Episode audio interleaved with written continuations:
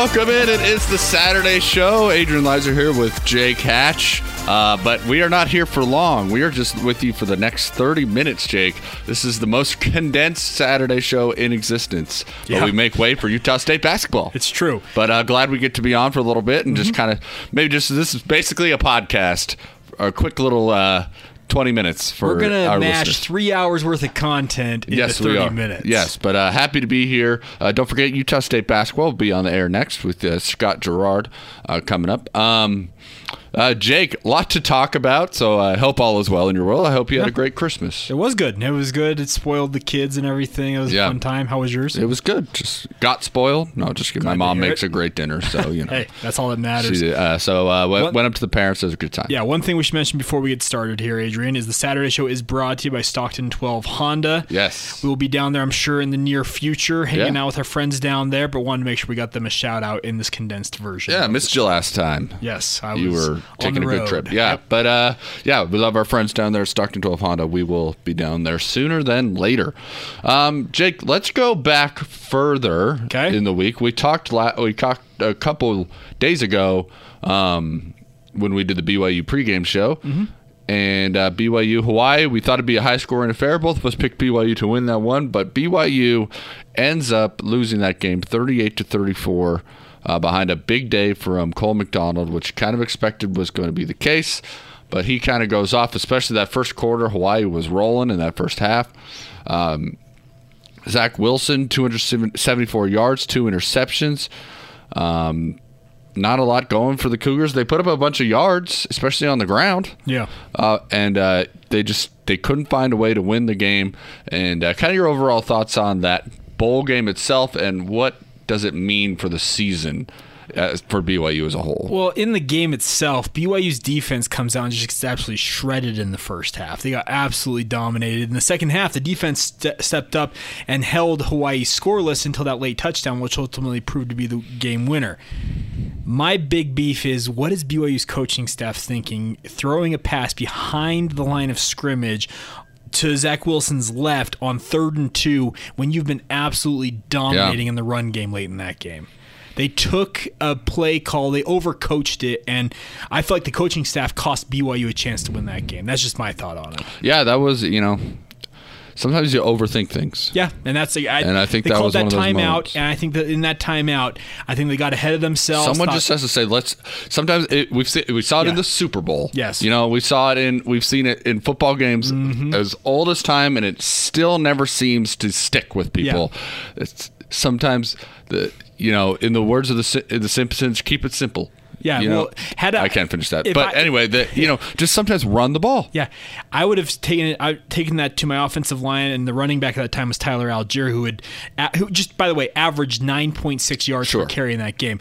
I would have told my offensive line, guess what? This one's on you guys. We get this first down, we win this game. And you always hear when offensive linemen talk about a play like that, or at the end of the game when they really just want it. they they love it. They just Yes. Mm-hmm. want to lean on the defensive line and they just want to move the pile and get yards. And the coaching staff took it right out of their yeah. hands. So unfortunately, BYU drops that game, and uh, Jake, it you know they end up the season seven and six, and second straight year. second straight year and I I I got to admit I'm coming on along the way. I've almost forgotten that they beat Tennessee and USC Well, because of the way they Yeah. finished the season. Yeah. Even that Boise State win. Now I'm like, like you lose to San Diego State, you drop this Hawaii game, Mm-hmm. you've lost to Toledo and USF. You didn't perform well against the G5 level teams, which No. is. I'm with Tony 100% where I hold them to a G5 level, not a P5 level. And it just was not a great year for BYU. I know you get seven wins, but in my opinion, uh, a lot, a lot, a lot to work on to make this program better. Yeah, well, this is going to be one of those seasons you look back. It's a woulda, coulda, shoulda se- season. Yeah. you have those wins. Obviously, the win over USC, the win over Tennessee, the win over Boise State. Those are all big wins, but they're offset by losses at Toledo, at USF, loss to San Diego State, and now most recently that loss to Hawaii in the bowl game. You're you were going into San Diego State thinking, you know what, they're seven and four, they have a chance to go nine and four here. Instead, they slumped to seven and six. Yeah, it's a disappointing year for BYU. There is Yeah. no if and or but about it. I know some BYU fans are trying to spin it. You can't spin this one. I, I don't think you can spin it because. BYU had all their momentum going for them going into that San Diego State game, and as it stands, they sit at seven and six for the second straight year. There's now going to be a quarterback controversy entering this offseason. I'm with DJ, who we, we talked yesterday on DJ and PK about the fact that the quarterback job should be wide open in spring ball, and all three of the quarterbacks that BYU played this year that won games for the Cougars should all got, get equal reps and an opportunity to win this job. Yeah, we talked about it in the pregame. Yeah. It was uh, my number one key was what will Zach Wilson do to secure his job? He played okay, and he played okay, played great, and he didn't play great. Yeah. And all, and that's not to say Zach won't be a great quarterback at BYU, Mm-hmm. but to say those other guys performed well enough to get a shot and a crack at that starting quarterback Correct. position. Yeah. So, and you've heard Kalani in the past; he's never just anointing a starter again. That's what he has said. And um, th- it's going to be interesting in spring ball who gets the reps, who doesn't, and into fall camp. Yeah. Frankly, The offseason now is going to have a lot of questions. Are their coaches going to be ultimately on the move? Who knows? But there's a lot of questions that remain unanswered. Um, let's pivot now to tonight. The big boys are playing, and it is the start of the uh, the college football playoff. The uh, the Semifinal. speaking of should have could have, you know Utah kind of had an outside shot at it, had a couple of chances, and did not perform It's going to stick in. Utah fans' craw for a while with this, by Yep. the way. But to start it off, you've got Oklahoma taking on LSU. Joe Burrow um, taking on Jalen Hurts, as they say in the quarterback battle. Jalen Hurts, of course, transfers, ends up at Oklahoma, gets them to twelve and one. And uh, this is the this is the matchup I'm not exactly looking forward to. I Oklahoma ranks Yeah. poorly compared to the other three teams as well in defense.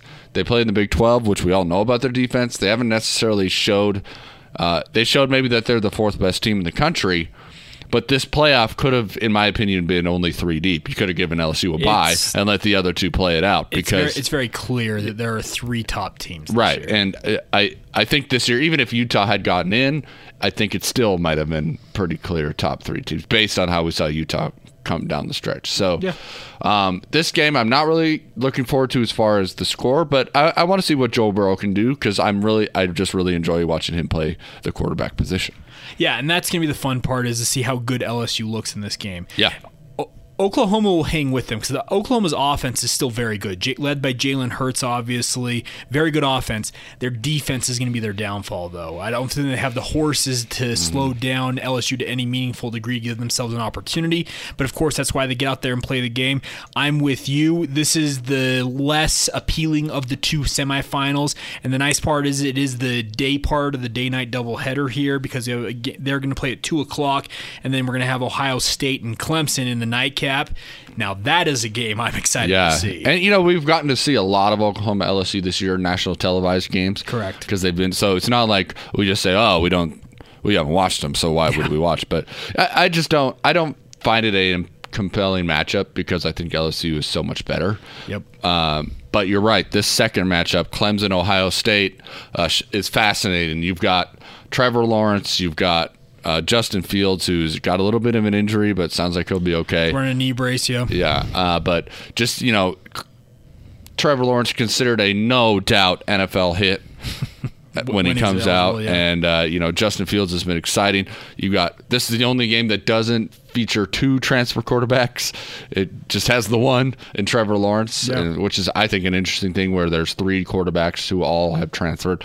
Um, a quick aside, that's the one position I don't necessarily blame players for transferring Well, yeah. because it's the position where there's not really a rotation. Yeah, you have If- to have an, if- you have to have an injury to get into yeah, these games. Yeah, if you don't win, it's not like a defensive lineman. You you get to uh, get to shuffle in every once in a while. Yeah, no, quarterback. if you're good, you may want to go. There's one So, guy who handles the ball ideally for an entire season at the quarterback job. You don't want to have to play Yeah. multiple guys. BYU's done it the last couple of years, and look what they've done. It's, Yeah. it's not ideal to have multiple guys as your quarterback. Yeah, but uh, the this game should be good. Um, 13 0 versus 13 0. I kind of like Ohio State in this one, but you, I mean, Clemson's won two of the last three national titles, Mm-hmm. and speak like everyone has Alabama fatigue. I wonder why they don't have Clemson fatigue. I think Clemson's just they haven't uh, been on the scene as long as Alabama has, if Yeah. that makes sense. And their coach also, he's not as cantankerous as Nick Saban is. Speaking of Dabo Swin, Eh, but he's pretty cantankerous. he is cantankerous, but it's in a different way. He's a very folksy type of guy, and I think that charm is what has kind of helped keep the the sheen still on Clemson. They're motivated in this, Adrian, because Yes. all season long they've been said the ACC sucks, and yes, the ACC does suck, but they are clearly the best team, and they're an elite program out of the ACC. I'm not going to be surprised if this turns into an absolute classic between these two teams. Yeah, and uh, if you win the title and you go undefeated the next year, you're not being left out, regardless of what your conference looks like. Yeah, no, that's it's just true. That's just what's going to be the beat all the teams So, put in front of you, they're going to put you back in. Now, uh, the funny thing is, this might be the first real matchup that Clemson has faced all year long in terms of a team that matches them step for step in Yeah. terms of talent, et cetera. I feel Yeah. like. I, I'm totally with you, and it should be a fun one. I'm going to go with Ohio State wins this game, though. Okay, I'm going Clemson. I'm right. on the Tigers and Dabo. I think they've got a lot to prove. I think they're going to be motivated. Uh, Ohio State's very talented. There's no doubt about it. Ryan Day and Justin Fields have formed quite the partnership. Ohio State's defense, absolutely phenomenal. Chase Young's going to have to get after Trevor Lawrence in this game.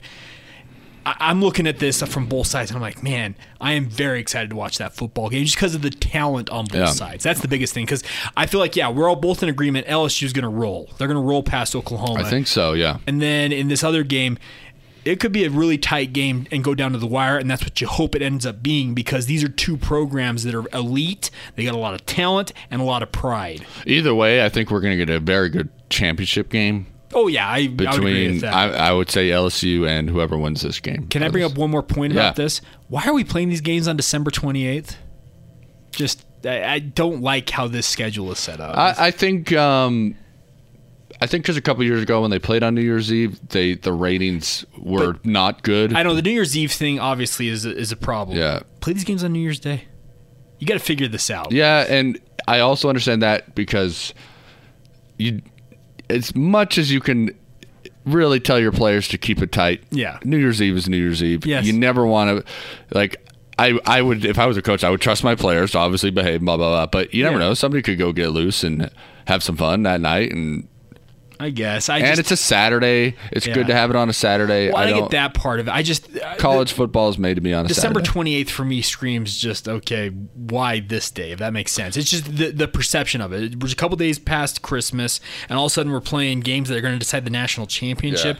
It doesn't feel like we've had enough time for this to breathe, to use that expression. yeah maybe and maybe they just went close to Saturday to New Year's and Well, called it yeah, that and this is going to actually gonna be the biggest gap in between playoff semifinal and national championship game that they'll have. I think in the bowl in the cycle. I think it's 15 days. They're not going to play the national championships till till uh, January 13th, if I'm not mistaken. Whoa That's when the I didn't know that that's a long way there's a big gap. And so it's going to make for an interesting situation now with these two teams that come off this. Normally, it's been they have between about a week to between six and nine days before they play the national championship. They're going to have a full two weeks here in the lead up to the national championship game. I just, it's just a weird feel for me because I feel like we're just coming off Christmas and all of a sudden, like, bam, here's the college football playoff semifinal. Yep. Uh, it, it should be fun one though either way, no Yeah. matter what day it is. Um, Yep. And then uh, finally, Jake, let's talk a little bit of Utah Jazz. A lot of news last week. They they trade Dante Exum. Mm-hmm. Um, they released Jeff Green. They trade. They bring in Jordan Clarkson and Rayjon Tucker. Um, also, they play the Trailblazers on Yeah. Thurs uh, Thursday night, and uh, they get that win, one twenty one, one fifteen. Donovan Mitchell, spectacular. Rudy Gobert, amazing. All that. Um, but now tonight they're taking on the Clippers. But kind of uh, your reaction to the Dante Exum trade, uh, bringing in Jordan Clarkson, maybe what you know that what that brought to the team and what they lost in Dante. Well, so I, I echo kind of what David Locke had to say yesterday with David James, who was on with him. And David Locke said that Jordan Clarkson's going to offer more to this Utah Jazz team right now than Dante Exum could because Dante is still rehabbing. He's still getting back into form from yet another injury layoff. He needs 20 plus minutes a game, night in and night out, to really find out what he can do now that he's coming off all these injuries. Yeah. The Jazz can't offer that to him right now. They're in win now mode. They are not in developmental mode like they were when they drafted him originally.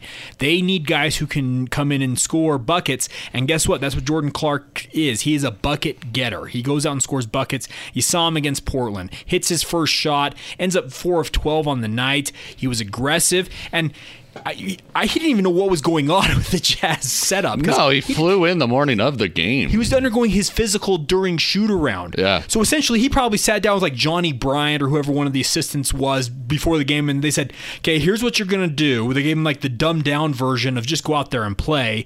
And I thought, for all intents and purposes, he went out there and showed what he could do. And I I like what Jordan Clarkson brings to the table. One other point that David Locke brought up is that Jordan Clarkson has played on some awful awful teams in his time in the NBA. David Locke brought up the point that the only time he's played in meaningful regular season games was the year that the Cavs made the run to the NBA Finals before LeBron went to LA.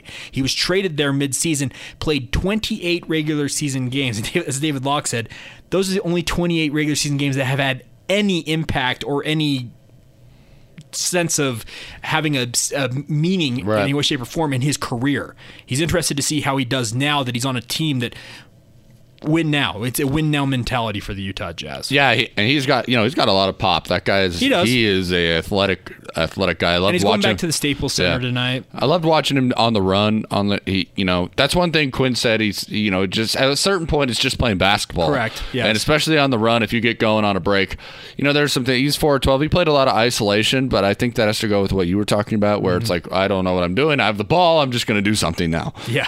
And uh, I, obviously, as you get more acclimatized, as we've said with a lot of these guys this year, but um, I, he's a guy that coming off the bench, I think is going to be a really good role for him. He's not asked to come in here and score 33 like he had for the Cavs. You know, he's, Yes. he's coming off the bench. If he goes eight for 12 and gets you 16 points, I mean, you're, that's a steal. Mm-hmm. Yeah. And he, he missed a couple threes that were wide open. That there's so many factors into his first game that you don't really pay attention to. Uh, it, I think he. I'm with you. I think he brings a really nice, and you know Dante. He he never quite could get himself into the rotation. Correct. Even if he was rehabbed and Yeah. uh, ready to go, if for a win now team, there's no time to have a guy go out there and feel things out and learn. Mm-hmm. Yeah, It's- you, can, you can't just unfortunately, say, "Hey, Dante, go out there and see what you can do." yeah, unfortunately, that's the way it is. Maybe t- five years ago when they drafted him. Yes. And unfortunately, his career got derailed by so many injuries. But this team, this particular Jazz team, is not the team for a guy who's trying to find his way back into the league. And that's a credit to the Cavaliers and the Jazz understanding. Jordan Clarkson didn't really fit with Cleveland, what they have going. They're a young team. They're trying to build through the draft, and they're going nowhere this year. They have the opportunity for Dante Exum to play big minutes in theory there and give him his opportunity to see what he ultimately can be now that he's coming off these injuries. Yeah. Clarkson can come in here and provide a scoring punch off a bench that has been lackluster, to say the least, for the Utah Jazz. So I like that. The other point, the other uh, signing they made is the release of Jeff Green and then bring, bring in Rayjon Tucker. I'm interested to see what Tucker can do. He shot an extremely high clip there for the Wisconsin Herd, 39% from three in the G League. It's a different level. We all get that, but I am interested to see what he can offer to the Jazz because they signed him to a multi-year deal here Mm-hmm. in the hope that he can kind of become the next Royce O'Neale. They hope, yeah, and and he's a different type of player than Royce. Let's be cr- Yeah, clear. we'll, we'll see where he fits when Conley Yeah. comes back. Now, of course, we heard that Conley is going to be out even more time. Yes. with that hamstring, but um, at a certain point, get a, go out and get a guy who brings a lot of energy and see what he can do. Yeah, there and- are guys out there in the G League. They make their way through, Mm-hmm. and sometimes it doesn't start. You don't have to be a a slam dunk. Pardon the pun. Right, your first year. No. especially out of the draft. You don't. Sometimes it doesn't always happen that way for players, and sometimes it takes a couple years in the G League and scoring thirty points a game to really get your feel. And we'll see what he can do. He certainly can dunk. Yes, he can dunk. He beat Donovan got a nice Mitchell. jumper, He beat so- Donovan Mitchell in a dunk contest back in the day, and I, I, I'm with you. I just I look at this almost in the same vein of what they did with Royce O'Neale. Granted, Royce O'Neale did not come up through the G League. He was playing in Europe before the Jazz brought him in. He went to that workout for Yeah, the yeah. Jazz, but he was a European product. Came over from Europe to play, but the Jazz signed him on a deal where it gave them the option to to continue to bring him along. So essentially, what the deal is with uh, Rayjon Tucker, if it's the deal I understand it to be, he's got a guarantee for this year, and then there's option years for the next two or three years where the Jazz can just continue to pick up his deal and continue to work with Yep. him. Uh, you know, and they've Georges Niang, a guy who came to the Yeah, G League. You know, yeah. so there there's a lot of success stories out of that league. And, And, let's be let's be real with the new two way deals. There's not a lot of talent that's top talent that's just free floating there Right. in the G League anymore. Credit to the Utah Jazz for going down to Las Vegas. By the way. Big props to the Salt Lake City Stars for Mm-hmm. winning that. To win $100,000 for all 10 of your guys when you guys usually are playing about $35,000 contracts. That's, That's awesome. Yeah, that's huge. So congratulations to them stepping back into this. What he did at that showcase event, Jazz Brass saw what he could do and said, "You know what? We can work with that." And I think that the Jazz are betting on their developmental program, which has proven itself year in and year out, being this being the next guy they feel like they can work with. Uh, Jazz Clippers tonight, Jake. Uh, the Clippers impressive win over the Lakers on Christmas Yes. Day. That was a awesome basketball game, game. yeah.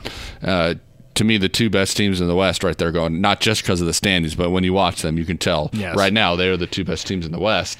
Um, Jazz Clippers tonight. We'll see what happens. It's a great test for this team because they've beaten the teams they should beat. Mm-hmm. Um, they had a chance to go on the road and beat the Heat. They won six to seven. They fell fell in that Miami game, but played hard. Almost had it. I think they ran out of gas. Another great test tonight against a elite team in the league, especially on the road. So yeah, you're going to go to the Staples Center, and obviously the Clippers are going to be favored in this game uh, just because they are the better Yeah. team. But the Jazz, I think they- they're motivated for this. I think they want to prove themselves because, yeah, like you said, they've been feasting on some te- teams that are below 500 Mm-hmm. in terms of their records of late. Now this is a big time test for them. Go face off against one of the two top teams in your in your conference, and you're playing on their home court, and they're going to be motivated. And this should be a game that I'm I'm excited to watch because I think the Jazz, I think they found some things that work for them. We're going to see if they can put it all together tonight against one of the elite teams in the NBA. all right, Jake, that's gonna do it. We're done. Sweet. We got three hours done. My wife will be happy. I don't Yeah, have yeah, exactly. today. Uh, don't forget, coming up next, it is Utah State basketball right here on the Zone Sports Network. Scott Gerard on the call. Don't miss it. Uh, it's going to be a fun game, and uh, we will talk to you next Saturday here on the Saturday Show. For Jake Hatch, I'm Adrian Lizer. See you later on the Zone Sports Network.